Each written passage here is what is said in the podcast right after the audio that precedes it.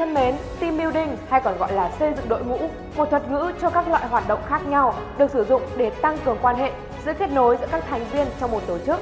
Ở Việt Nam, những năm gần đây phổ biến nhất trong hoạt động team building là các trò chơi tập thể để tạo không khí vui vẻ, đoàn kết. Thế nhưng cũng có không ít các trò chơi mang tính phản cảm khiến nhiều người phải thốt lên rằng vui thôi, đừng vui quá.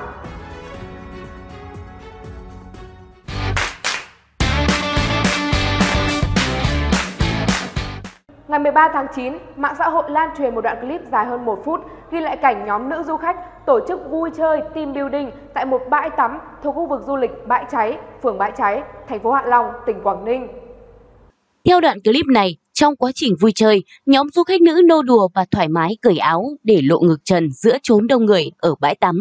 Điều đáng nói là quanh khu vực này có nhiều người gồm đàn ông, người già, trẻ nhỏ qua lại. Sau khi video hình ảnh được đăng tải lan truyền trên mạng xã hội, dư luận vô cùng bức xúc lên án những hành vi phản cảm không phù hợp với thuần phong mỹ tục nói trên của nhóm du khách.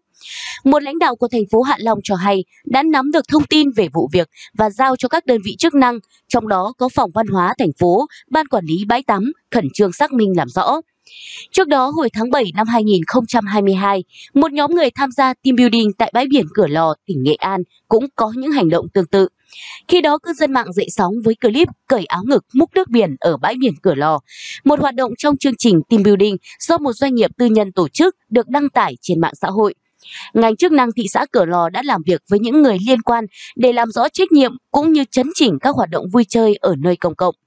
Thực tế không phải tới nay các trò chơi tập thể tại các buổi team building mới bị lên án bởi có những hành vi phản cảm. Nhiều cuộc họp lớp, nhiều chương trình vui chơi của các đơn vị, doanh nghiệp, tổ chức có những hoạt động team building từng có những hình ảnh khiến cho dư luận bất bình như dập tắt ngọn nến bằng trái dưa chuột buộc từ thắt lưng thả xuống.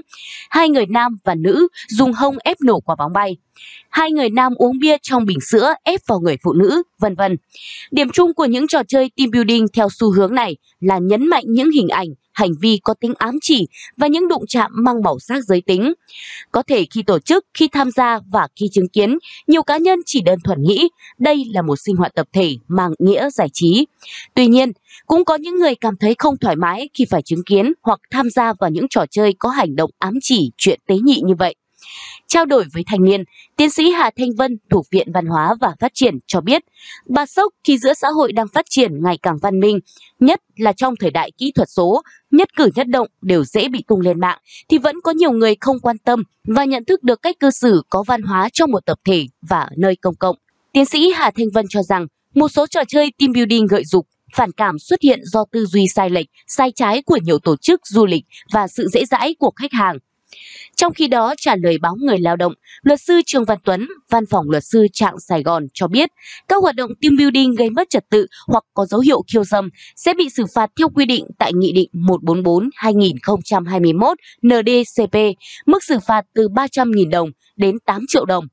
Luật sư Trương Văn Tuấn cũng cho rằng, để hạn chế tình trạng tổ chức trò chơi tập thể nơi công cộng có nội dung không lành mạnh, phản cảm, mất trật tự nơi công cộng, cơ quan chức năng tại địa phương cần quản lý chặt chẽ hơn. Như quy định người tổ chức trò chơi phải lên kịch bản và gửi cho địa phương nơi sẽ tổ chức trò chơi để kiểm duyệt trước. Trong suốt quá trình hoạt động diễn ra, người tổ chức trò chơi cần nhắc nhở, quan sát, quản lý chặt chẽ các hành động của người chơi. Nếu xảy ra trường hợp người chơi gây mất trật tự công cộng, có hành vi phản cảm, trái thuần phong mỹ tục, thì người tổ chức và người chơi đều bị xử phạt.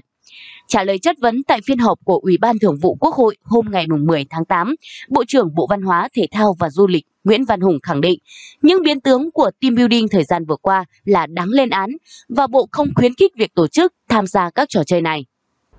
Thực tế, một trong những yếu tố đối với các hoạt động team building là vui. Tuy nhiên, vui không phải là mục đích cuối cùng hay duy nhất của hoạt động tập thể này, càng không phải vì vui mà bất chấp mọi quy ước về đạo đức của cộng đồng và văn hóa nơi công cộng. Do đó, nếu trò chơi nào khiến bạn cảm thấy khó chịu, không thoải mái, không phù hợp với tính cách của mình thì nên từ chối. Đừng bị áp lực đám đông để làm theo những điều mà sau đó chúng ta phải cảm thấy hối tiếc. Còn bây giờ, xin chào và hẹn gặp lại.